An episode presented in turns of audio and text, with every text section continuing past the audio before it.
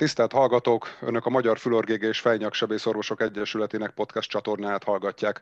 Én Horváth Tamás vagyok, és a mai adás keretében Szirmai Ágnes tanárnővel fogunk a Fülorgége gyógyászat 2020-as év folyamának harmadik számában megjelent intratimpanális dexametazon adását követően kialakult középfüleltérésük című cikke kapcsán beszélgetni. Üdvözlöm, tanárnő! Én is nagy szeretettel köszöntöm a hallgatókat, és várom a kérdéseket.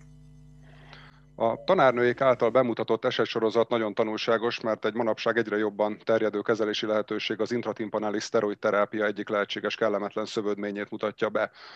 Ha a Menier betegség terápiájáról van szó, hol van a helye az intratimpanális szteroid kezelésnek, melyik ez a lépcső, és mikor javasolt ezt indikálni? Ha röviden szeretnék válaszolni, akkor ez a második lépcsője a kezelésnek. A 2018-ban elfogadott algoritmus és megjelent algoritmus szerint az első lépcső az az életmódváltozás, a sómentes diéta, a betahisztin és a Magyarországon nem elérhető meniet kezelés. Ezzel a betegeknek a 80%-a panaszmentessé tehető. A következő lépcső az az úgynevezett lokális konzervatív gyógyszeres kezelés, ez konkrétan az intratimpanális szteroidot, intratimpanális dexametazont jelenti. Innen a harmadik lépcső az tulajdonképpen kétfelé ágazik attól függően, hogy van-e használható hallása a betegnek, vagy nincsen. Ha nincs, akkor a helyi destruktív gyógyszeres kezelés, tehát a gentamicin, illetve a destruktív sebészi kezelés, vestibuláris neurektómia, labirintektómia jön szóba, kokleáris implantációval vagy anélkül. A, ha van használható hallás, akkor a konzervatív sebészi kezelés az a szakotómia, tehát endolimfati, vagy szakusz endolimfatikus sebészet, illetve a destruktív sebészi kezelés, ugye a vestibuláris neurektómia. Úgyhogy tehát a második lépcső az az intratimpanális szteroid kezelés. Ugyan a cikkben a Benier betegség kezelése kapcsán adott intratimpanális szteroid injekció lehetséges szövődményéről volt szó, de a középfülbe adott szteroid terápiának ma már más indikáció is van. És ezt azért fontos kiemelni, mert emiatt a cikkben bemutatott szövődmények szélesebb kört is érinthetnek, nem csak a Menier betegeket. A Menier betegségen túl milyen más korkép esetén jön szóba még intratipanális szteroid kezelés? Elsősorban az akut halláscsökkenés kezelésénél, de itt sem egységes az irodalom. Ugye akut szenzori neurális halláscsökkenésről van szó.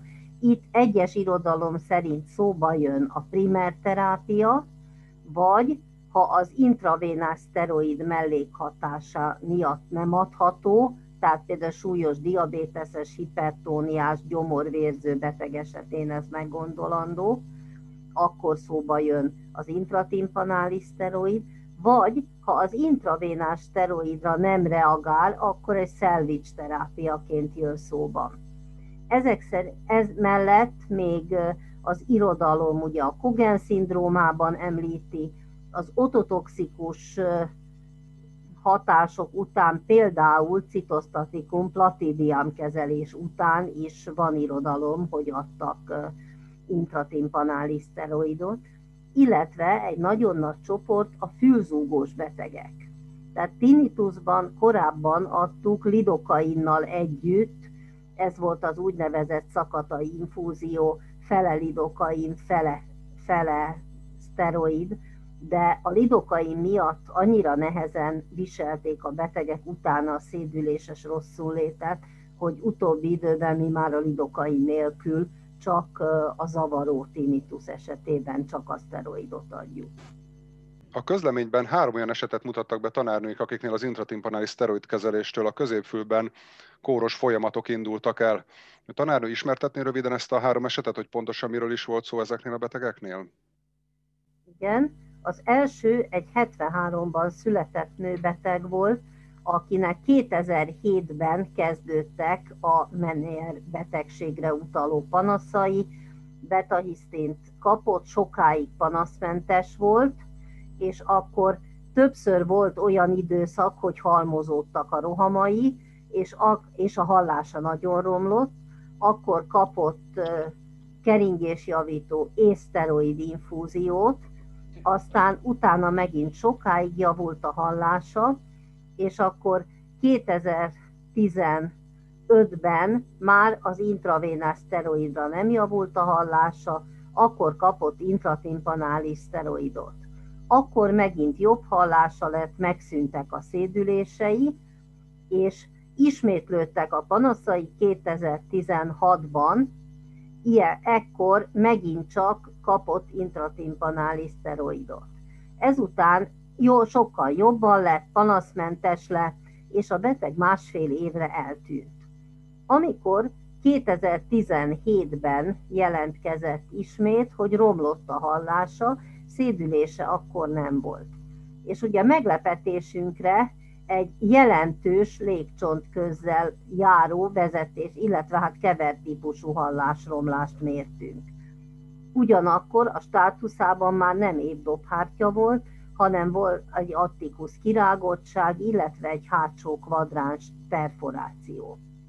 A középfül CT ekkor egy kiterjedt koleszteatómára utalt, és a műtétnél is egy teljes dobüreget, teljes asztikus kitöltő, hallócsont láncolatot destruáló és a masztoidba is beterjedő koleszteatómát találtunk, amely sajnos csak nyitott technikával és lapos dobüreg kialakításával volt eltávolítható.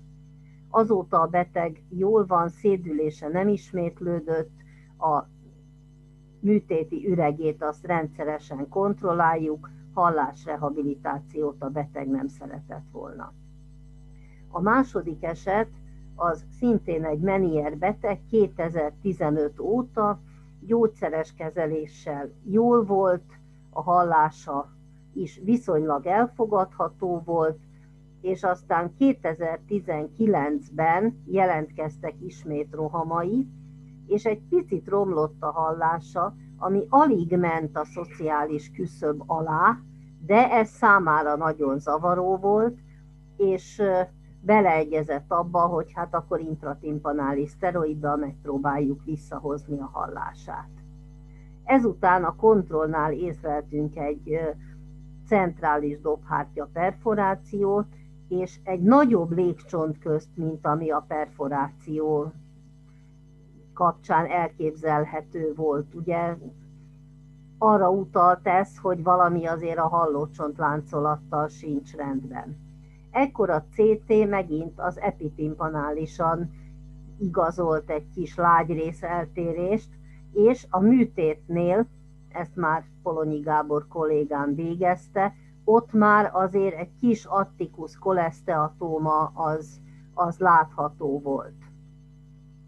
A harmadik betegnél ott gyerekkora óta fennállt egy kis tűszúrásnyi perforáció az otitiszei miatt, és ezt rendszeresen kontrolláltuk, rendben is volt, ennek megfelelően volt egy 10-20 decibeles légcsont köze, de egy intratimpanális kezelés kapcsán utána a légcsontköz egy picikét nagyobb lett, és a dobhártya perforáció is nagyobb lett.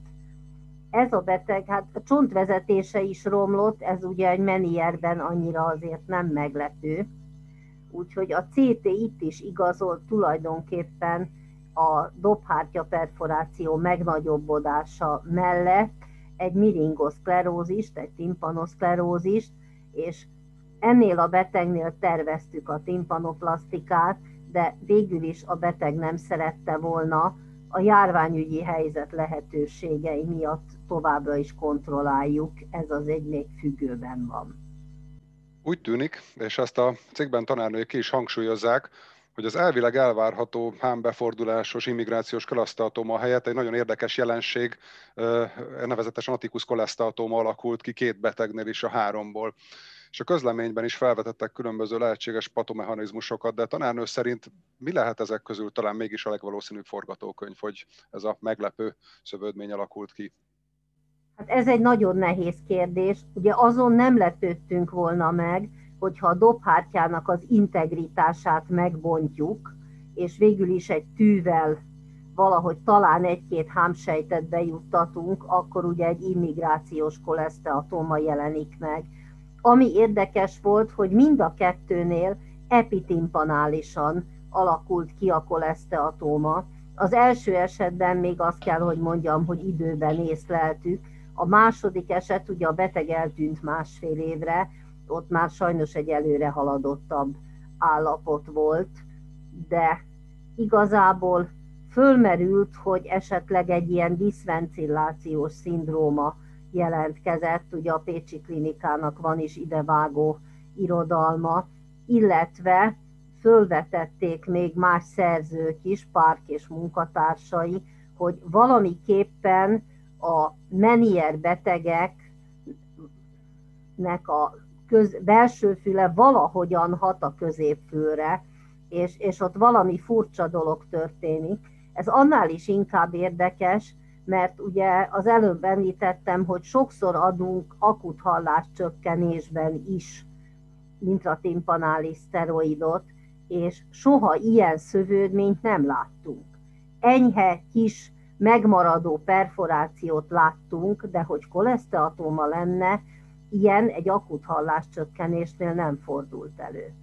A másik kérdés, ami fölmerül, hogy nagyon sok beteg mondja, menieres beteg, hogy egy valszalva manővernél átmenetileg egy néhány perce javul a hallása. Hát ezt sem értjük igazán, hogy miért, hogy a középfül átszellőztetése az mit csinál egy percepciós hallásromlással.